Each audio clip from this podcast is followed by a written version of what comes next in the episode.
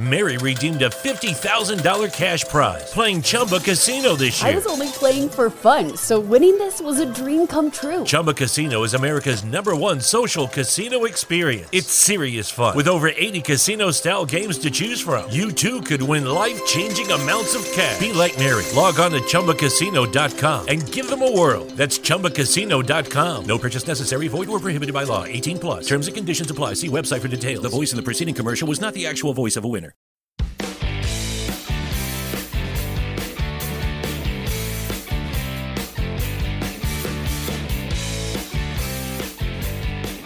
Welcome back to episode 97 of Two Drunk Brothers in a Podcast. And 97, any big? We're going to get to the point now. We're 200. We can't start naming players anymore. You got me stumped. 97. I don't know, man. Hang on. Famous 97s. Was Michael Strahan 97? No. Michael Strahan. It is Simeon Rice. That ain't nothing. That's not right. Hey, he forced 25 fumbles, had 122 sacks, and helped the Tampa Bay Bucs win Super Bowl 37.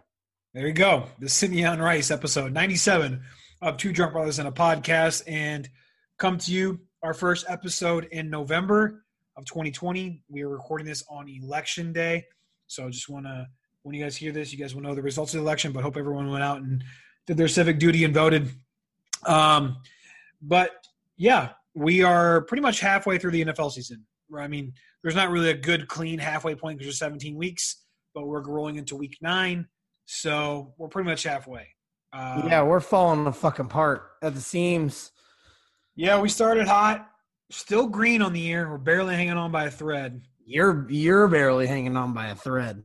Yeah, I know. You are riding a fine line here, mister. Jared is up 0.14 units in the football season. I'm up 9.89. And I think anything worse than -2 units this week, Jared, it should call for something. I disagree, but okay.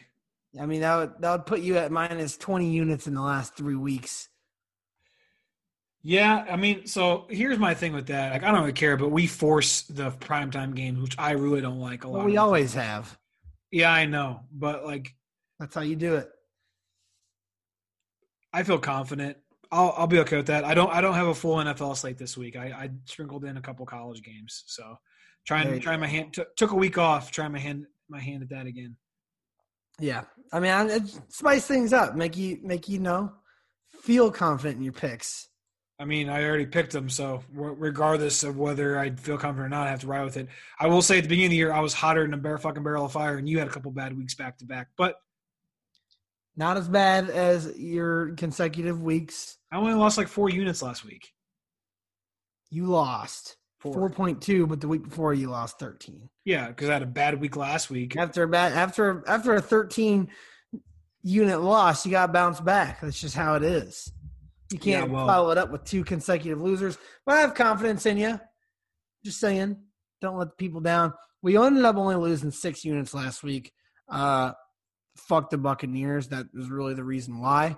Yeah, dude. I mean, this defense is supposed to be championship caliber, and they let fucking Daniel Jones and Wayne Gallman run and throw all over them like they were the fucking greatest show on turf. Like, that was pathetic. It was horrible. I don't think that it comes into play if Ronald Jones can hang on to the damn football. I get that. Changed the whole narrative of the game. Players make mistakes. What really is dumb, and I think this falls on Bruce Arians and the offensive coordinator down in Tampa. I get Ronald Jones fumbled. I get it. It happens. But then they literally just went to Fournette. Play after play, and he sucks, dude. He blows. He is. I wasn't watching religiously. The plays I looked down, Fournette looked good to me. So I don't know. Maybe we were just watching different plays. I just think Ronald Jones is a better pass catcher, and that's what Brady needs. Brady has never had like a big bell cow running back that runs north to south. He needs guys to get outside the tackle box, get outside and catch passed in space, and that's just not Fournette. And I think the Buccaneers probably would have covered – I get Ronald Jones fumbled it, but if they would have stuck with them, I feel like their offense – because there's a few drives where they just completely stalled out, like bad, because they couldn't get anything going. Well, it doesn't help that Tom Brady – like I said, I didn't watch religiously, but he missed – I saw him miss a lot of wide open players. He had Scotty Miller open in the middle of the field a bunch of times, missed him. Yeah. Like threw it 10 feet over his head. I know Scotty Miller's not a big guy, but holy shit. Mm-hmm. Washed up Tom Brady, couldn't cover the spread. Go fucking figure. And then, you know what? I want to blame the Packers, but I think it's more that the Vikings are going to bounce back and make a little run at this thing. I always thought they were a good team. Maybe last week they finally found it. I don't know. That was a horrible performance. The first half had – 4 possessions, and that's it. 4 possessions in the entire first half, all touchdowns. I don't think the Packers had a stop till late in the third or early in the fourth. Their defense is questionable at best. Yeah. Another thing that another one I picked, one of my picks that killed me that I would not have bet if I would have known what the weather was going to be like was the over in the Cleveland-Oakland game. I mean, there's no way I could know. We make these picks on Tuesday, what's going to be like on Sunday. If I would have known it's going to be 40-mile-an-hour winds. I would have retracted it, but it was already too late at that point. So, yeah, I think their wins were bad in the Packers game and the Oakland game. Yeah, they were. Or the Browns game, whatever you want to do.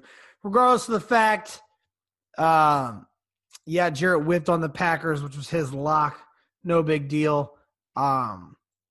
We all make some bad picks, like the UNC game for me. UNC. Thought that they had finally bounced back. Nope, they just showed me that they were actual phonies last week. Yeah.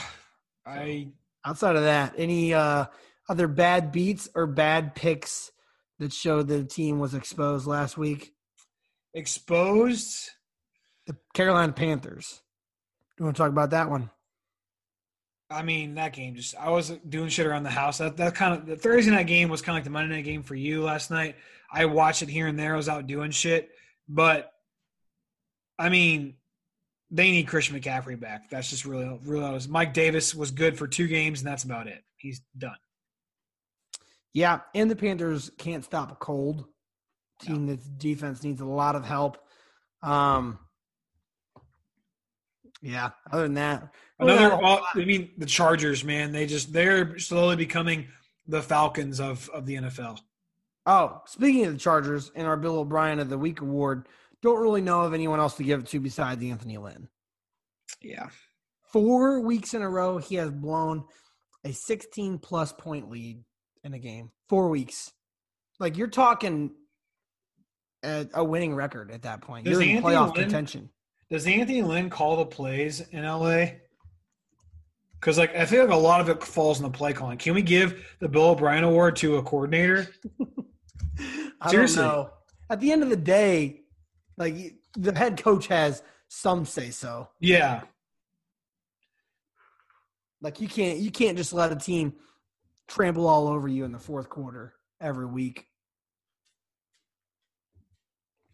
Yeah. I mean, there's a lot of conflicting reports online. A lot of it's from last year when they fired Ken Wisenhunt. But, I mean, yeah, it's got to go to Anthony Lynn because you can't just blow leads like that. Can't do it. I mean, the 3 in a row is just not acceptable if you're a Chargers fan or a Chargers player. Another one I throw out there is Matt Nagy. That play calling is also horrendous too in Chicago. Yeah, to be fair, his whole offense sucks ass. So, well, I mean, you're talking about a team that I don't think Mitch Trubisky should be on the sidelines. I'm a Nick Foles guy. I think he's done great things. I just don't think that he's performing. I said it last week. He is not a starting quarterback. He is a fucking come off the bench guy, and he can't get it done in the limelight. To be fair, the Bears shouldn't be 5-3 as it is. No, but Matt Nagy could be potentially up for that. They played the Saints, so I get it. But Anthony Lynn, when you keep blowing leads like that, I mean, Drew Lock, glad he came back and played, but he was playing like ass all game. You let him just come back and throw fucking all over you. Like, like he's Peyton Manning back in Denver. Yeah, it's great to see because we love Drew Lock, but if you're a Chargers fan, it's got to be frustrating. So we're going to go ahead and give that to Anthony Lynn this week. Bill O'Brien. Talking about that, our upsets of the week have been on point. Not necessarily, I would say on point the last couple of weeks, but we haven't had a losing upset of the week since week 3. So there you go. So if you take away any of our picks, just put money on both of our moneyline underdogs, and you're going to win money every week, pretty much. I mean, since week 3, our upset and locks of the week are up 12.5 units. So like, if you only dabble a little bit, throw on our upsets and our locks, and that's some good value right there. Yeah, I mean, we both hit them last week. Travis had the Broncos on that last second touchdown, literally the last play of the game. I had the Dolphins, who just fucking obliterated the Rams, which at what point do we call the Dolphins the best secondary in the NFL? A couple weeks ago, ESPN had like the best corner duos, and the Dolphins were at number 3. So behind the Ravens and the Pats. The Ravens' defense sucks. So does they're better in both those now. Well, Ravens got I said cornerback duos. So it was like Marlon Humphreys and Marcus Peters and Stephon Gilmore and I think J.C. Jackson. That one ain't true no more. But they are creeping up there, and they are starting to look better and better. But as they start to look better, the lines are going to start to get closer, and it's going to be hard to keep betting on them. So yeah, it definitely is. I think the time of betting on the Dolphins might have been passed unless we see that they are true contenders. Yeah, we're going to get that. So yeah, I mean, that's in a nutshell week 8. We got a few more things we're going to talk about, but we did a little bit of a Q&A from our followers. We got, I think, one big question we're going to answer, right? Yeah, because it's going to be – it'll be a discussion. So we're only going to do one, and it is from our good friend down at LSU, Jake Abear. Got to love the good old Cajun side of things. Anyway, he said top 10 tailgate traditions / tailgate foods, but I think we're just going to kind of bounce some off each other, maybe do 5 or 6 because 10 could kind of carry on. So traditions and or foods, it can be both. Yeah, it can be both.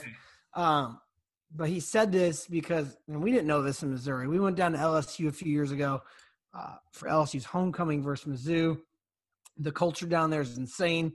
These nice people from LSU invite us to their tailgate, and they have Shotski they're passing around. They're making a huge homemade pot of jambalaya, and it was just honestly a tailgate like we've never seen before. We thought we tailgated decently up in Missouri. So tailgate traditions, food, I would have to say they take the cake down there in Louisiana from what I've seen based on food, the food side of things. First of all, Cajun food is in my opinion a top 3 food of all time. Yeah, and they brought the whole ass get up to the tailgate to get it done. So I'm going to go ahead and say that. And then they gave us the tradition of the Shotski at the tailgate. Yeah, which we ended up making one a few weeks later for our homecoming that's still sitting in my basement now. Sadly, she's collecting dust, but she lives on. She lives on, the Shotski we made. Yeah, I can't see – future times until things pass over, Shotski being big and because of COVID. But, yeah, man, old times, great times at that. 2 tailgate traditions that I think we will always keep in our back pocket from Louisiana folk. Yeah, so I'll do 2 more, and we can keep going back and forth. I'll do a food and a tradition. For me, a tradition is Beersby. Beersby is something that we did at Mizzou. For those you don't know, look it up. Basically, people have it set up different ways, but basically you have 2 PVC pipes that are in the ground. You set a beer bottle on top of it. You throw a Frisbee from about, 15 feet away, something like that.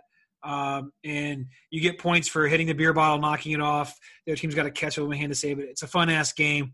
We started playing at Mizzou. I've honestly never played it anywhere else besides tailgate and like backyard games in Columbia. So that's a big one for me. And then food wise for me at a tailgate, like this is going to sound weird, but like just a nice like cookie. Like just people always bring cookies there. And like, if I want to snack on something, I go and I pick up a cookie and I just eat it. Like you don't see many desserts at a tailgate though, besides cookies and like, or like cupcakes. So that's true. That's true. Next tradition I have, you actually shared it with me earlier. And it's not necessarily one that I've done, but it's one that just takes social media by storm, is the good old table smash brought to you by Bill's Mafia. Like that is just, those are just great. They're satisfying to watch. It'd be fun to do, gets the people going, and you might see somebody get hurt every once in a while, which is always fun. Yeah, absolutely. That's a great one. I'll do another one right here. It's something we always play at every single tailgate. It's Thunderstruck. Yep, that was going to be my next one. He stole it right out from underneath me. Yeah. Thunderstruck, that's got to be well known. I mean, maybe only in the South. We played it at my wedding, so I would hope so. Thunderstruck, for those of you, again, who don't know, play the song Thunderstruck by AC/DC. Stay in the circle every time the word thunder is said.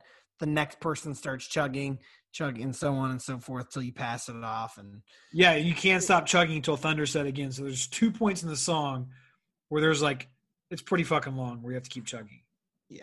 Yeah. So, but other than that, I mean, like other big tailgate traditions or foods, like we don't really have like a food in Columbia, I guess. I know if it's an 11 a.m. game, Mary redeemed a $50,000 cash prize playing Chumba Casino this year. I was only playing for fun, so winning this was a dream come true. Chumba Casino is America's #1 social casino experience. It's serious fun. With over 80 casino-style games to choose from, you too could win life-changing amounts of cash. Be like Mary. Log on to ChumbaCasino.com and give them a whirl. That's ChumbaCasino.com. No purchase necessary, void, or prohibited by law. 18+. Terms and conditions apply. See website for details. The voice in the preceding commercial was not the actual voice of a winner.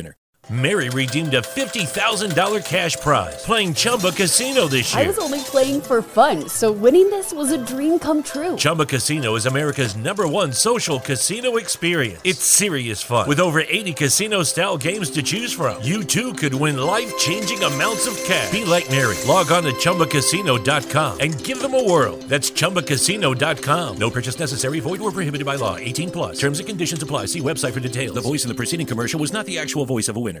It's always nice to have like omelets or something like that, or like breakfast at home, like breakfast burritos. Those are always nice. But like really honest, I didn't really get food at a tailgate to where it was anything to write home about until we went down to LSU. Other than that, like we usually just drink, and like that's about all there is to it. Yeah. And just like, hey, let's order a couple pizzas from Domino's and have it delivered to the hot spot down the road and we'll go pick it up. But exactly. I guess bags is another one, playing bags, cornhole, whatever you want to call it. Yeah. I mean, that's anything to ever do outside with people together. Is it bags or cornhole though? The ultimate debate. I say bags. Me too. But it's weird. Like I say bags, but when I'm playing the game, I will and like you actually like get it in the hole. I'll call it a cornhole. Yeah. So where you hold it. Yeah. It's weird. Yeah. But those are some top tailgating food / traditions. Great question, Jake. We miss you. Hate to kick your ass a few weeks ago up here in Columbia. But maybe you can get some redemption next time around. Outside of that, Jarrett had a good idea that he wanted to do this week rather than just a typical fantasy football start 'em, sit 'em. We are going to create a standard DFS lineup for NFL Week 9 back and forth. So the only game this won't include for those you DFS players is going to be Thursday. What'd you say? So the only game this won't include is Thursday's game. Yeah, so we're just gonna do the standard Sunday and on slate. You want to go back and forth? Who wants to kick it off with quarterback? Because I'm literally, dude, I'm doing this live. I literally have DraftKings pulled up. Yeah, the Sunday featured 11 games. Yep. So it's just the Sunday one. We're going to go back and forth with the salary cap. Jared's going to kick it off based on what he sees, and we have to kind of roll from there. So a big strategy – I don't know how you feel about this, Travis, but a big strategy I've been doing, I do this DFS thing with a group of guys every week. And I always go to, like, when I filter players, like, I always go to opponent rank, high to low, and see who's playing, like, the worst team against that position this week. So, for instance, this week, Josh Allen's playing Seattle, and they're 32nd against opposing quarterbacks. Now, I'm not going to lean Josh Allen. I was going to say, Josh Allen's been really, decreasing in value as the weeks have gone on. Yeah, but who I am going to pick is a guy who's always been pretty nails, and he has a pretty good matchup this week. I'm going to go Justin Herbert. Yeah, I thought you were going to either lean him or Russell Wilson. Yeah, he's $6,800 playing Las Vegas. They're 26 against quarterbacks in DFS, and he's averaging 27 fantasy points per game in DFS. So let's go Justin Herbert for the Chargers at quarterback. So who is your first running back, Travis? Who is our first running back? Because I'm going to play this lineup. All right, RB1. I have an average remaining player, $5,400. The guy who's playing the worst defense is Dalvin Cook, but I don't know with him going off as much as he did last week if it's a good idea to put him in again this week. It's really tough. I'm kind of wanting to try to find a guy that's a little more value ridden here. Yeah. And so for those reasons and those reasons alone, I am going to pick Justin Jackson. He's playing the Las Vegas Raiders, who have the 27th ranked defense against running backs, and he's a cheap $4,900. All right. I like it. We got two Chargers. That probably does it for the Chargers. Don't want to stack too much up on one team or one game. But I do like that pick at cheap. So now we got Justin Herbert, Justin Jackson. We got an average remaining player salary of $5,471. So I'm going to go pick the second running back.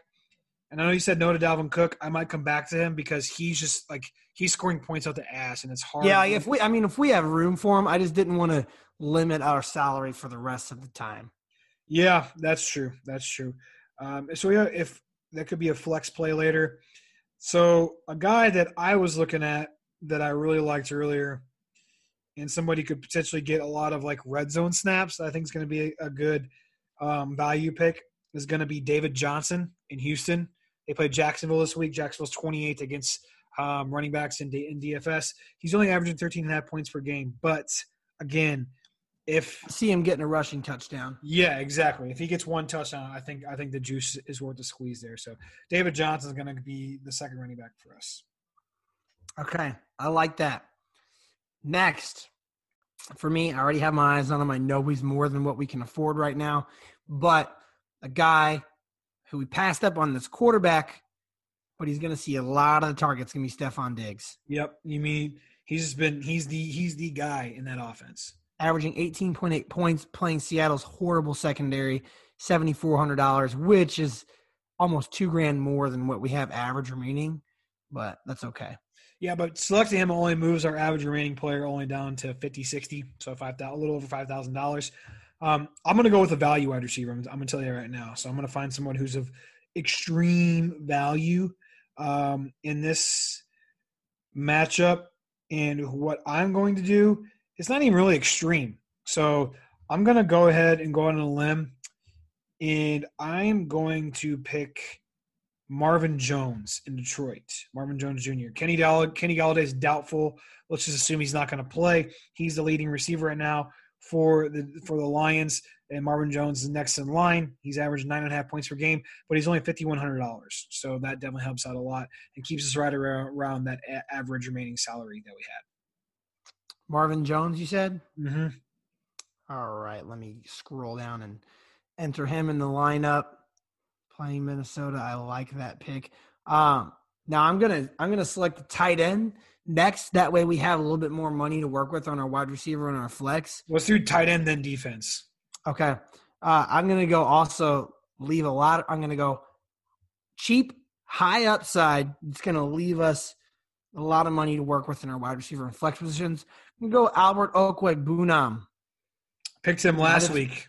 Guy that's been getting tossed into the offense a lot. A lot of chemistry with Drew Lock. They're playing Atlanta, 26 against tight ends, and he's only $2,800.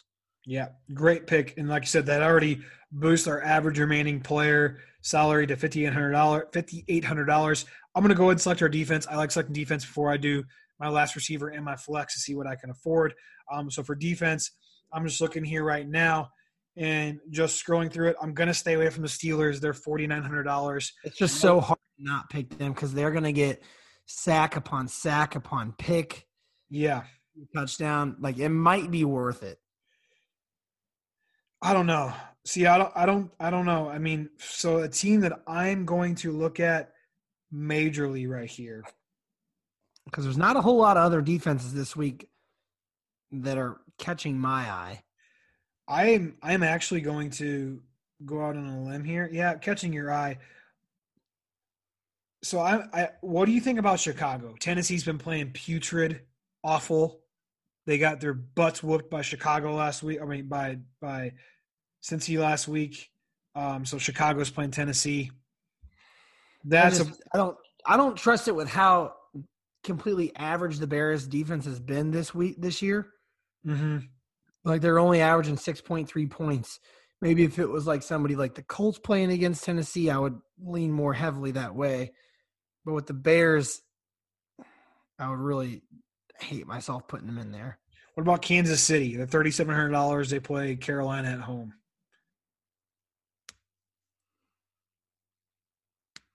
Yeah, that's not bad. But with McCaffrey coming back, is he for sure coming back? I'm pretty sure he is. Okay. Well, then I'm actually going to pick a big value pick, a team that I actually think played pretty fucking well on Monday night, and they play Washington this week. I'm going to pick the New York Giants defense at $2,700. The Giants defense? Yep.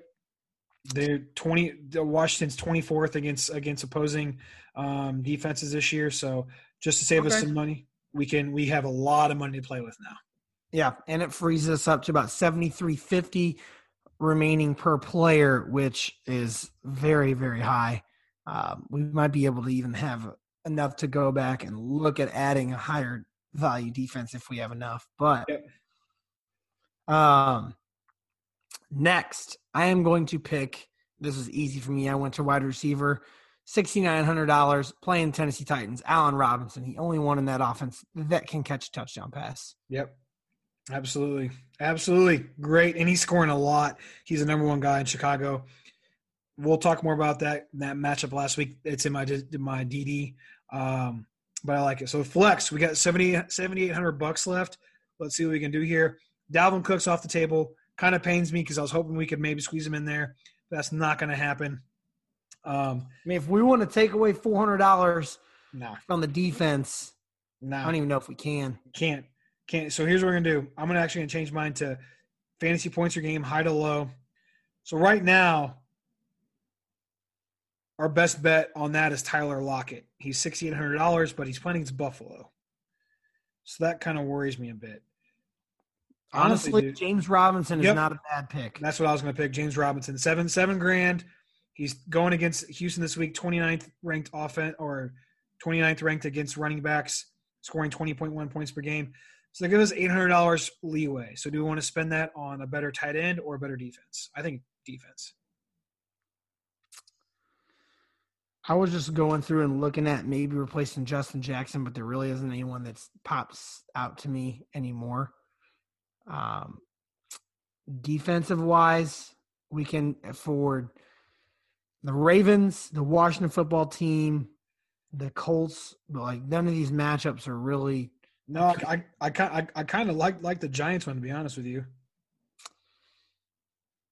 Yeah, they're just cheap, and I don't know how much Washington's going to be able to do.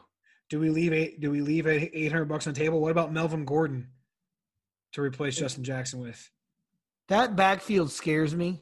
Yeah, because Phillip Lindsay could pop off, Melvin Gordon could pop off, and Justin Jackson, on the other hand, is just getting a lot of the touches in L.A. But we could replace him with Melvin Gordon and just hope that Justin Herbert balls out, doesn't throw the ball much to anyone else, or doesn't run the ball much. Well, we could see if we could substitute Justin Herbert. We could put Russell Wilson in. Let's do that. Man, that's tough. Buffalo's 29th against opposing fantasy quarterbacks. Russell Wilson over Herbert. I like that. Yep. Let's do it. So we have $0 left. So we entered possibly the perfect lineup we could. I did mine in a very, very high entry. Me too. Mine was $200,000. Mine was the $1.4 million play action. Oh, shit. Russell Wilson. Here's your lineup, guys. Russell Wilson, Justin Jackson, David Johnson, Stephon Diggs, Marvin Jones, Allen Robinson, Albert Okwuegbunam, James Robinson, and the Giants D. I like that. I actually feel really confident about that. Yeah, I mean, we'll see how it goes. If it goes good, it's in somewhat of money. Maybe it'll be something that we can do moving forward every week. Yeah. So that is your ultimate DFS lineup on DraftKings, of course. So one thing we want to touch on before we move on to the Generous Digest is we haven't given you some hot takes in a while.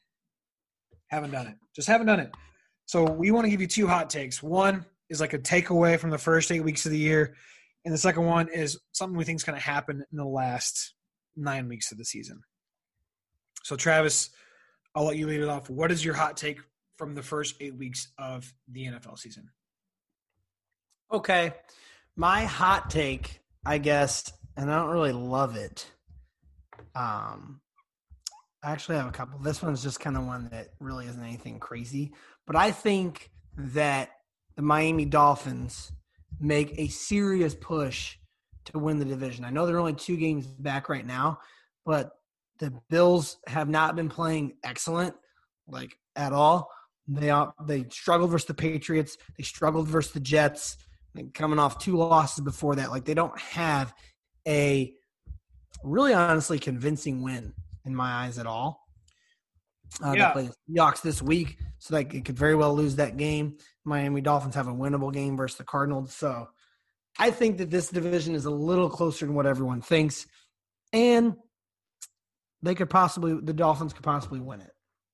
Yeah, I don't disagree. You know, for those of you who've been listening to us for a while now, this is our third full football season. We haven't been super high on our Dolphins, but, I mean, that defense is legit. The #1 scoring defense in the NFL, allowing, I think it's under 18 points per game, which is absolutely insane. I mean, it's a testament to Brian Flores and the culture he's building down there. So I don't mind that hot take at all. My hot take from the first 8 weeks of the season is I think we always have the debate of who is more important to the Patriots dynasty in the past. Was it Tom Brady or Bill Belichick? And I think we're starting to find out it was much more Tom Brady than Bill Belichick, in my opinion. I don't think so. I just think that the franchise kind of just dumped everything away. Rebuild for the future. I mean, the fact that Bill Belichick was throwing everyone underneath the bus this week was not a great look. Like, he was kind of throwing a fit. Lucky Land Casino, asking people, what's the weirdest place you've gotten lucky? Lucky? In line at the deli, I guess? Aha, in my dentist's office. More than once, actually. Do I have to say? Yes, you do. In the car, before my kids' PTA meeting. Really? Yes. Excuse me, what's the weirdest place you've gotten lucky? I never win and tell. Well, there you have it. You can get lucky anywhere, playing at LuckyLandSlots.com. Play for free right now. Are you feeling lucky? No purchase necessary. Void where prohibited by law. 18 plus. Terms and conditions apply. See website for details. Oh, we don't have any fucking money to spend and blah, blah, blah. We only paid Cam Newton $1 million, all this shit. Like, I don't know. Like, that's just again, it's a hot take. It's a hot take. Like, I just think that Tom Brady is way more important to that franchise than what we all think. I mean, he was important, but at the same time, if you put Tom Brady with the team that they have on the field right now, I don't think they're much better. And that showed last year when they didn't even make the Super Bowl with the team that they did have, because Tom Brady was digressing as a player. Yeah. But at the same time, who knows? I do want to point out, though, quick side note, Donald Trump has moved to -220 live bet. Wow. So that has swayed a lot. When me and for reference, when me and Jared started recording at the beginning of this episode, he was plus 110. Yep, this gambling podcast, so we got to talk about it, but that is insane. So, what is your hot take? Something that's going to happen in the last half of the NFL season. Whew, man! I have one. I'll go if you want me to. Put me on the spot. Go for it. The Washington football team will win the NFC East. That is a hot take that I don't like. It's such a I don't love it. I can't argue with you because these are hot takes, but I'm just going to leave it. I'm not even going to say anything. They're for sure going to come in second.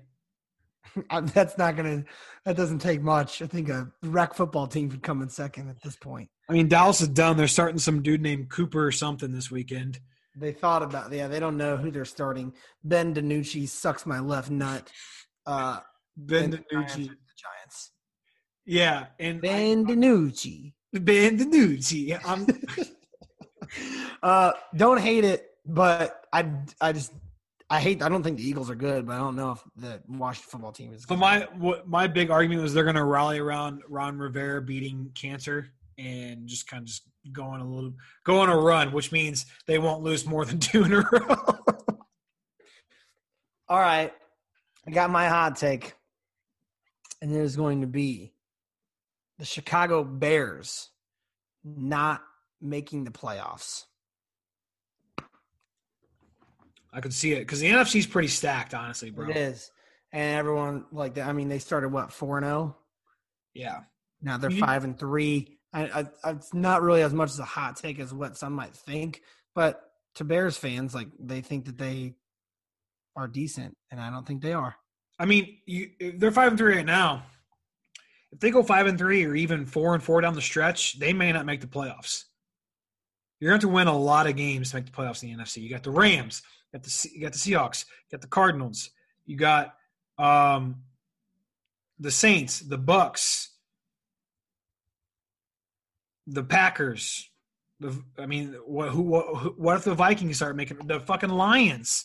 I mean, I think here's an even hotter take. I think that 3 NFC West teams finish above the Bears.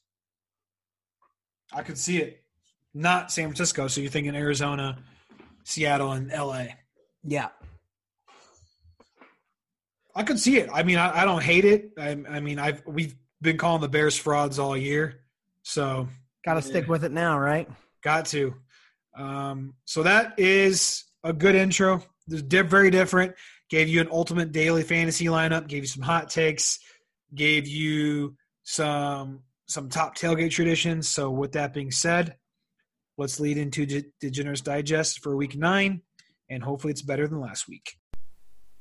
Hey, everyone. As you know, we've been recording with Anchor for about a year now, and honestly, it's the best way to record a podcast. If you haven't heard about Anchor, it's the easiest way to make a podcast because, A, it's free, B, there's creation tools that allow you to record and edit your podcast right from your phone or computer. I'm actually recording this ad from my phone, and they'll distribute your podcast to you for free to Spotify, Apple Podcasts, and 10 other platforms. You can make money from your podcast with no minimum listenership required, and it makes everything so simple. If you want to start a podcast today, go download the Anchor app or go to anchor.fm to get started. All right, this week's episode, not even on this week's episode of Degenerates Digest, we're going to roll through our picks as usual, down a good amount over the last couple of weeks. We're looking to finally get back on track, and I think we can. I think we can do it this week. I like these a hell of a lot more than I have the last couple of weeks. Same. Jared's shaking his head like he does too. So let's get into it with our primetime games. Thursday night, Packers at 49ers. The Packers are 4-point road favorites, and the over-under is 52. I'm just going to go ahead and go into it so I can see. Well, actually, I don't know if you have the updated sheet. It's actually – they're actually 6, and it's over-under is 50. Okay. Sorry. I even had it in front of me. I didn't even fucking – You're good. You're good. It's 6, and the over-under is 50. All right. Packers, 6-point favorites, over-under is 50. That doesn't change what I'm doing. I'm going Packers minus 6. You said you'd never do it again, though. And I'm doing 3 units. But listen, this is why. Whenever they dropped my lock of the week 3 weeks ago, I hit him again the following week. and they won. They dropped your lock of the week this past week. Now it's time for them to right the ship for me again and win. 49ers, that doesn't worry me. No Jimmy G, no Tevin Coleman, no George Kittle. Like, their offense is depleted. I just think it's time for them to maybe start looking at losing some games to get a better draft pick. Their offense is just dead. Packers -6. The only thing that worries me is that the Packers don't play well in San Francisco or against San Francisco. That doesn't worry me. I'm also doing the Packers -6. I know they burned me last week, but I'm going to do it again. I'm only doing 2 units. I told myself this week I'm not going to do 3 units on any game except for my lock. I did 3 units on 3 games this week, so yay. Keeping it to the true Barstool Pick'em style where they cannot bet more than 3 units. But anyway, 2 units on Packers -6. Like Travis said, they're way too banged up. No Kittle, no Jimmy G. A very thin running back / wide receiver room. You got to remember, Deebo Samuel's not playing this week either. Very, very thin at those positions. I think they're going to pack. They also just shipped Quan Alexander to New Orleans on the defensive side of the ball. Yeah, I think they've given up. Yeah, they're packing it in for the year. I was talking to our, packing it in for the year. Yeah, but I was talking to a good buddy of ours, Sean Malone, and if you're San Francisco, he sent me a tweet of all the players that are injured for them, and it's insane. Like, why not tank, get a good draft pick, bring all those players back, and then just be loaded next year? Yeah, I mean, you're not talking about a team that's bad. You're talking about a team that's 1 year moved for the Super Bowl. Like, just ship it and go their way this year, which is fine because the season's almost a wash as it is with COVID and everything. Call it in. Everyone's calling for Kyle Shanahan's head, which is ridiculous. But it's just like, this year wasn't theirs, and it's no big deal. Yeah, let me find the tweet for you real quick that he sent me. The laundry list of players that are – you ready for this shit? Yeah. Jimmy Garoppolo, Raheem Mostert, Tevin Coleman, Jeff Wilson. So really all they have on the running back side is fucking Jerick McKinnon. Deebo Samuel, Jalen Hurd, George Kittle, Jordan Reed. They have one of their centers is hurt. Nick Bosa, D. Ford, Ziggy Ansah, Solomon Thomas, Richard Sherman, K'Wan Williams, and Jaquiski Tart. That is insane. Yeah, I mean, that's an unbelievable amount of people. A lot of them on the defensive side of the ball that are like their key pieces, and then their offensive side of the ball. Like, that's everyone that they have. Yeah. I mean, Nick Mullins I'm sure he's going to come in and put up some points, but they shouldn't really have a problem. Plus, another reason, Packers are 3-1 against the spread on the road this year. And after their first loss early this year, they came back the next week and won by 15 points. And Aaron Rodgers is coming home to the Bay Area. He grew up in the Bay Area. This spells Packers big win for me. All right, let's do it. Both of us with the Packers -6. Sunday night game, Saints at Bucs. Bucs are the 5.5-point home favorites, and the over-under is 51.5. Now, when I was looking at it today, it was 54.5, and I liked the under. This 3 points, while it may not seem like a lot, was a lot in my eyes. Like, I looked at that and I immediately backed off, switched positions. Now I'm going over 51.5, 1.5 units on it. I mean, the Saints just let up 23 points to the Bears. The Bucs coming off of a not so great performance against the Giants. I think it'll be a hell of a lot easier for them to move the ball against the Saints. Over 51.5. I'm also doing the over. I had the over when I was at 54.5. I'm doing 2 units on it. The over has hit in every single Saints game this year that they played in. The Bucs has been a respectable 5-3. I wanted to lean the Saints here. I wanted to as the underdog, but they're just 2-5 against the spread this year. So, like, math told me I couldn't do it. Another reason why I lean the over is in the last 3 games, in these teams' last 3 games, they have scored a combined 63.7 points per game on offense. So, I mean, that's 14 fucking more points than what this over is. They combined that in their last 3 games. So, average. So, I mean, it easy money. All right. We're rolling with the picks here. The unanimous picks are all – not always, but a lot of the times very good picks to lean. Last primetime game, the Monday night game, which – I don't know how it's the Monday night game, but we got Pats at Jets. God. Pats are 7-point road favorites, and the over-under is 42.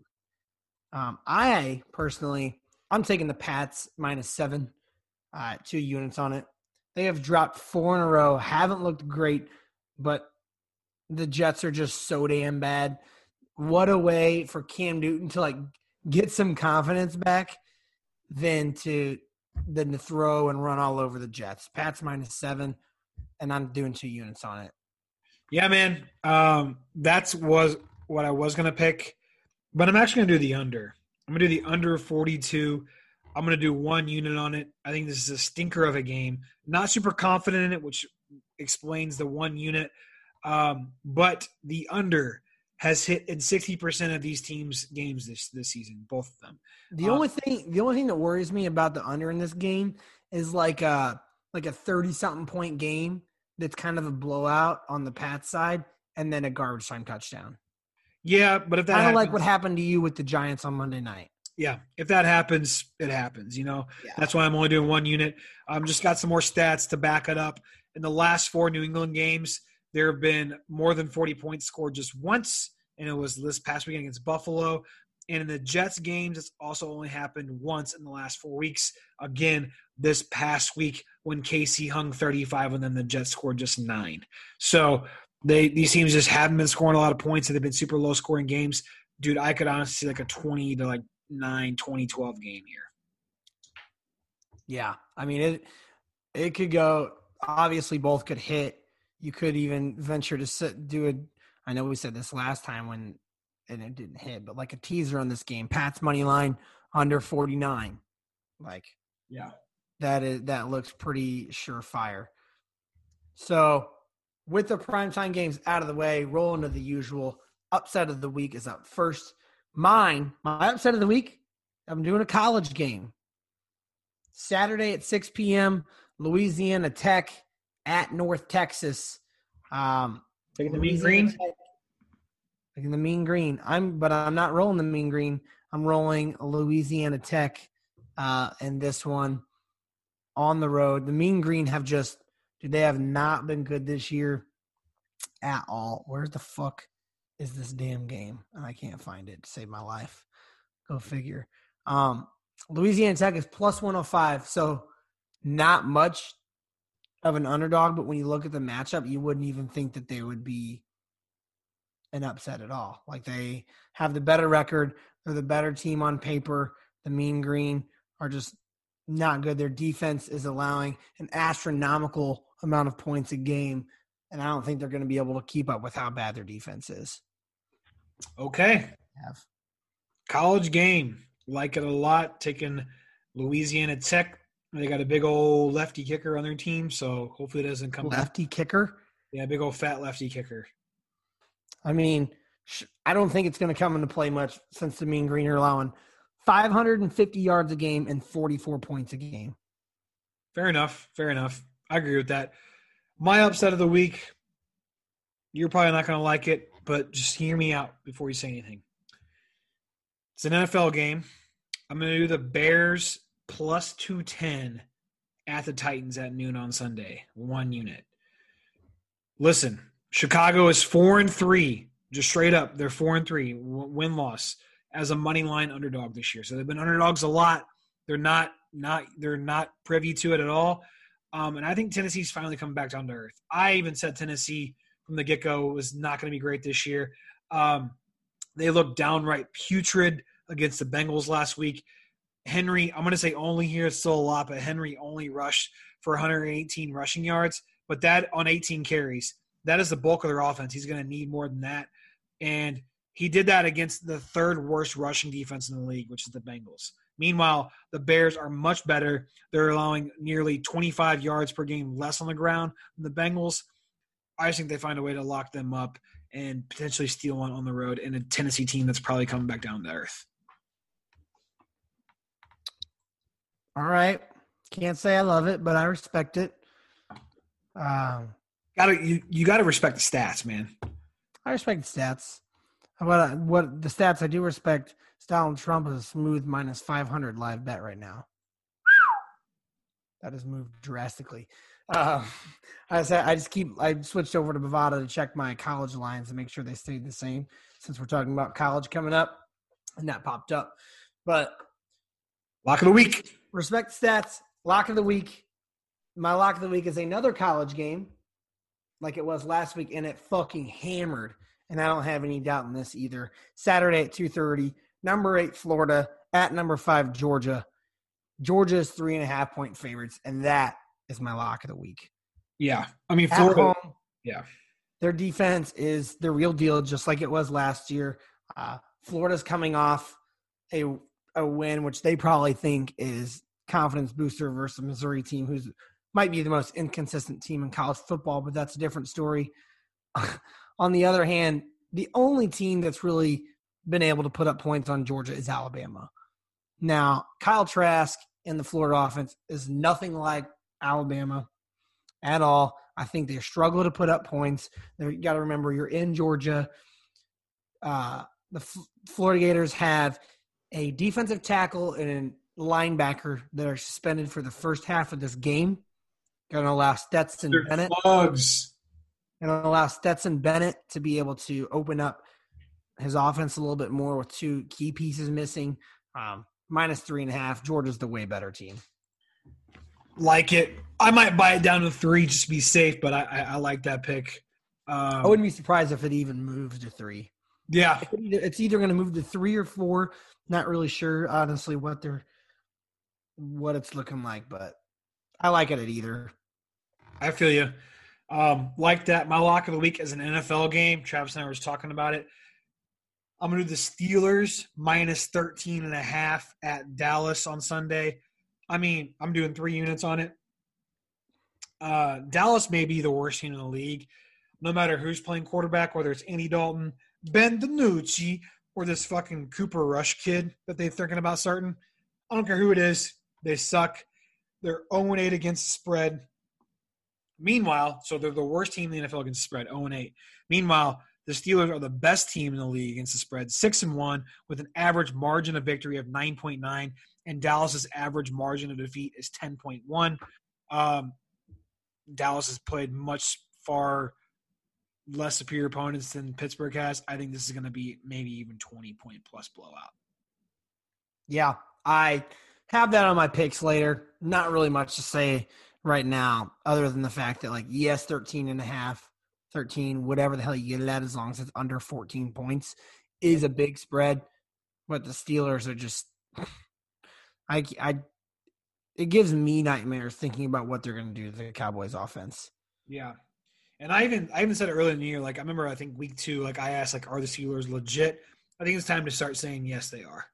Hey, I was like – when we did our over-under totals at the beginning of the year, like we did our team win totals, I was, like, very on the line of picking the Steelers over with, like, Big Ben coming off his injury. I think it was at, like, 10. Yeah.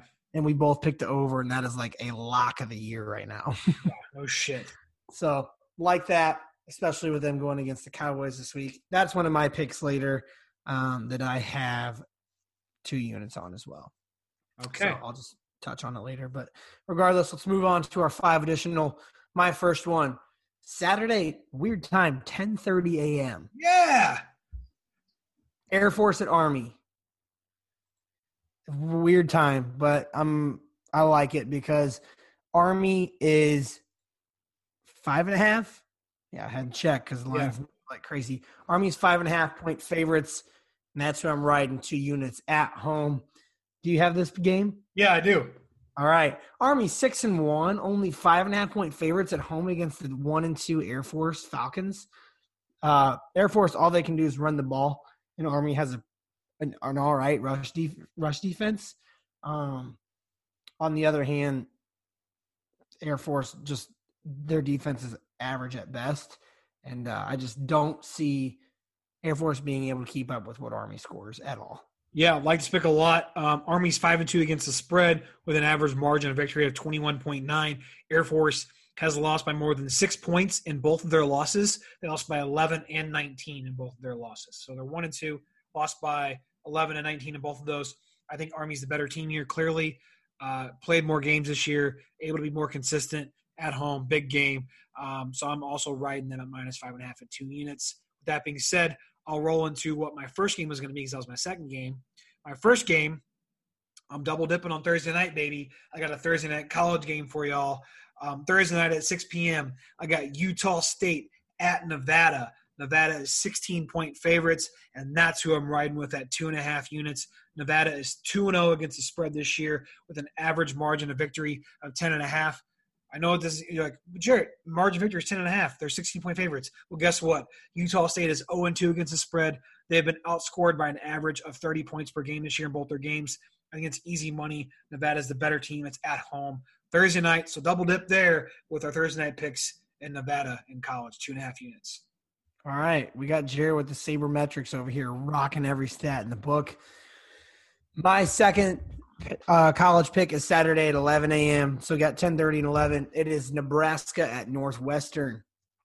Northwestern is 3.5-point favorites at home, hammering them 3 units on Northwestern. Jared's giving me the hammer over here. Northwestern's 2-0. Nebraska's 0-1, letting up 491 points a game. Adrian Martinez sucks. Northwestern slaughtered Maryland, beat Iowa in Iowa. Now they're coming home to play the shitty Nebraska team. I think this is one of those lines that it's early in the Big Ten year, so they don't really know what to do. And Northwestern just hammers them. Love this. I damn near included it on my card, but I only did two college games for y'all this week. But I do like to pick a lot. If I lose a game for whatever reason, this was going to be – I always do 3 reserve picks every week. This was going to be one of them. Love it. Love that pick. Mwah. All right, is that all of your college picks? It is. I have 3 NFL picks. You've already talked about one. Okay, so you're talking about one. I have 3 more additional ones as well. My first one is going to be a Sunday noon game. Actually, all 3 of my additional ones are Sunday noon games. I got the Broncos at the Falcons. I'm doing Broncos +4, 2.5 units on that. Denver is 5-2 against the spread this year. Fun fact, they've been an underdog in every single one of their games this year, and they're 5-2 against the spread. I think that's pretty impressive. While Atlanta is a measly 3-5 against the spread, they're 0-4 against the spread at home. And Drew Lock has his swagger back. I think Denver keeps one close, maybe even possibly wins, but they definitely keep it within a field goal, which is why I'm leaning Broncos +4. All right. I like it. I like it a lot. It's hard to root against Drew Lock. My Sunday noon pick, because I have 3 of them, is Panthers at Chiefs. Chiefs are 10.5-point favorites, and I am throwing 2 units on the Chiefs. I talked about how much the Panthers kind of exposed themselves this past week. Meanwhile, the Chiefs are picking up steam, and it doesn't really seem like they're letting off the gas at all. Like, they're blowing out teams with no regard. They're still putting up points in the fourth quarter with time on the clock when they know they've won the game, and I love it. I love it. Yeah, as much as you and I have talked shit on the Chiefs, I got to respect that, man. Yeah, I love putting up points on the board when you know the game's over. They were 2 weeks ago just a few point differential points ahead of the Dolphins in 3rd or 4th place. Now they're first in the league, a +109 point differential. They're putting up points. Their defense is actually coming to play. I don't think the Carolina Panthers are going to be able to move the ball that well. Even you got to think. Even though you get McCaffrey back, he's still got to find his rhythm back into the offense. He's missed, 5 or 6 weeks? He's got to get back into the things. It's going to be tough. And that Kansas City D-line ain't nothing to fuck around with. Chris Jones, you see that video of them whenever they play the Jets, they're playing the swag surf video. I swag when I surf. They're all, the whole defense just it's in between a timeout, and they're just taunting the fucking Jets teams. I'm like, they're playing with a lot of swagger right now, and it's hard to bet against them. It is, and it's not supposed to be cold. It's supposed to be actually high of 74 on Sunday in Kansas City, which is crazy when you're thinking about mid-November. But I feel that's only going to help the Chiefs play better. Absolutely. Because you're not going to throw that cold ball around.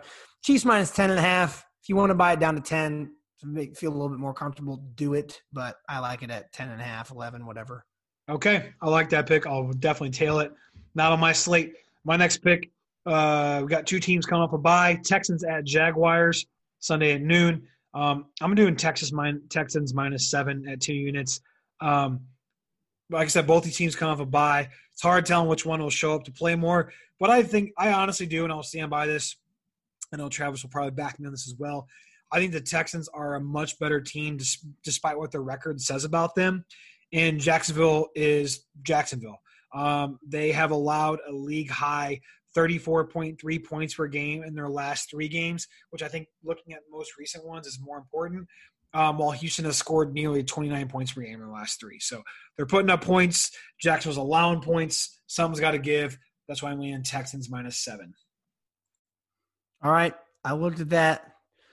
It's so hard to bet. Like, I like it. I'll probably end up taking it or throwing in a teaser. It's just so hard to bet on a team to win by a touchdown when they only have 1 or 2 wins. Yeah. But I don't mind it. I like it. But Jacksonville should theoretically, honestly, be probably winless right now. Should be, yes, I agree. My next pick, Sunday at noon. This one I like a lot. Seahawks at Bills. Seahawks are minus 3 on the road, taking the Seahawks. It could rain. It could be cold. Doesn't matter. They're used to it. Throwing 2 units on the Seahawks minus 3. I already mentioned earlier in this that the Bills have just looked increasingly worse week by week by week. If it's not their offense, it's their defense. I mean, you try to compare Russell Wilson, DK Metcalf, and Tyler Lockett to Josh Allen and Stephon Diggs, and it is just blow them out of the water. There's no way this does not hit. Almost was my lock. The only reason it wasn't is because I can't trust Seahawks defense just yet. Yeah. I mean, I agree with that. We saw Seahawks blow some games, especially that Arizona game on Sunday night, I believe it was. This is also – was that your last pick? Yeah, because my next one is the Steelers minus 13.5, and you already took that because that's the Sunday at 3:25. Okay, so I also have this Seahawks-Bills game as my last pick. Not doing the spread. I'm doing the over at 55 at 2 units.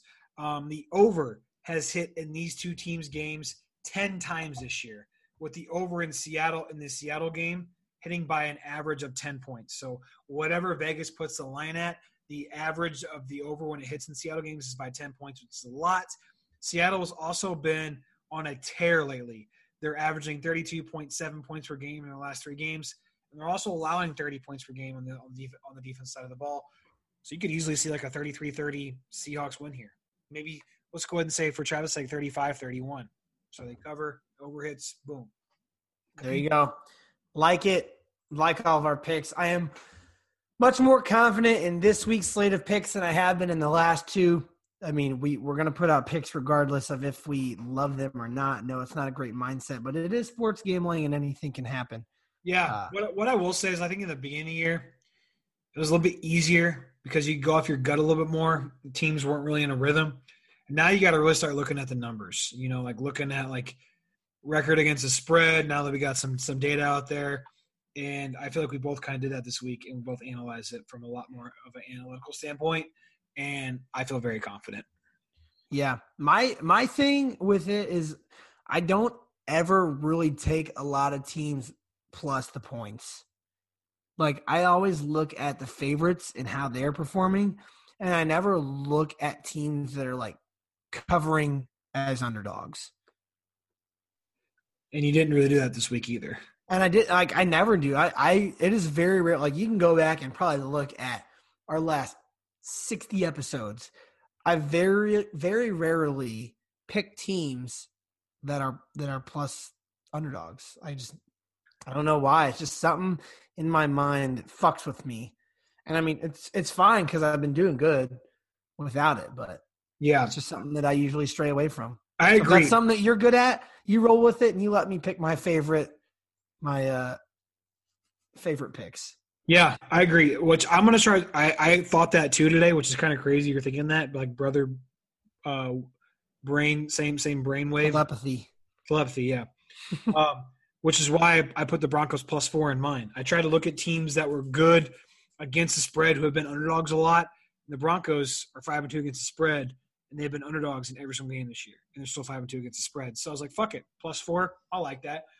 So that's the way the cookie crumbles, and I'm kind of tipsy right now. That is the way the cookie crumbles. I am tipsy too, but this is your election night episode, and that's about all we have for this week. So hopefully we win you some money. Enter in our DFS lineup if you are confident enough in it, and gamble responsibly, and we'll see you next week. Absolutely, and let us know if you guys would be interested in doing a DFS thing. We think it'd be cool, and I might have something special up our sleeve. I'm going to run by Travis's mind for episode 100 because that's coming up soon. I think it's the week of Thanksgiving is our 100th episode. So that'll be exciting and fun. But you guys take it easy, and peace out.